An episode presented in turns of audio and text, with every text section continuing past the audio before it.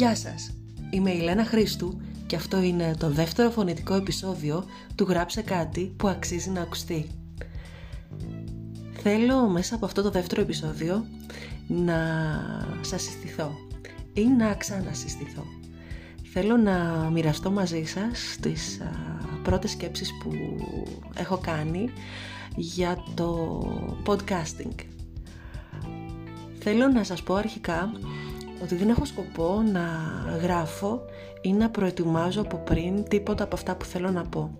Γιατί θεωρώ ότι μια παύση, ένα κενό, μπορεί να πει πολλά περισσότερα από δύο λέξεις που θα ήταν ήδη γραμμένες σε ένα χαρτί.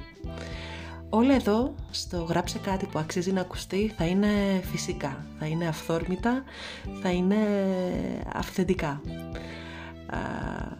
Το δικό μου podcasting δεν είναι μόνο θεματικό, θα είναι πολυθεματικό. Θα μοιράζομαι μαζί σας πολλά πράγματα, ό,τι έκανα και μέσω του ραδιοφώνου τα προηγούμενα χρόνια.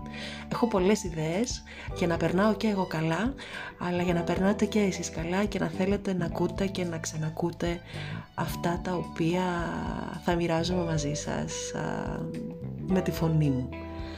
Ε, αρχικά έχω σκοπό να μοιραστώ αρκετά από τα ποίηματά μου, από τους στίχους μου, από τα κείμενα τα οποία έχω γράψει ε, κατά καιρούς ε, και νομίζω ότι είναι ένας πολύ έξυπνος και σύγχρονος τρόπος αυτός μέσω του podcast, δηλαδή μέσω του, post, του podcasting για να τα επικοινωνήσω.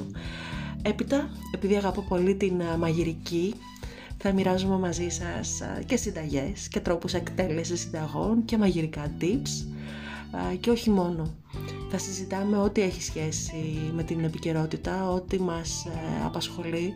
Θα μοιράζομαι την άποψή μου μαζί σας, ε, αλλά έχω σκοπό να κάνω και άλλα πράγματα. Έχω ωραίες ιδέες, έχω ωραίες εκπλήξεις που δεν θα έχει νόημα να σας τις πω από τώρα θέλω να είστε μαζί μου, θέλω να επικοινωνείτε μαζί μου. Δεν θα σας πω περισσότερα τώρα για να μην σας κουράζω σιγά σιγά, για να συνηθίζετε και τη φωνή μου. Απλά θα σας ζητήσω να μου είστε κοντά, να υποστηρίξετε αυτό το οποίο αποφάσισα να κάνω. Ευχαριστώ.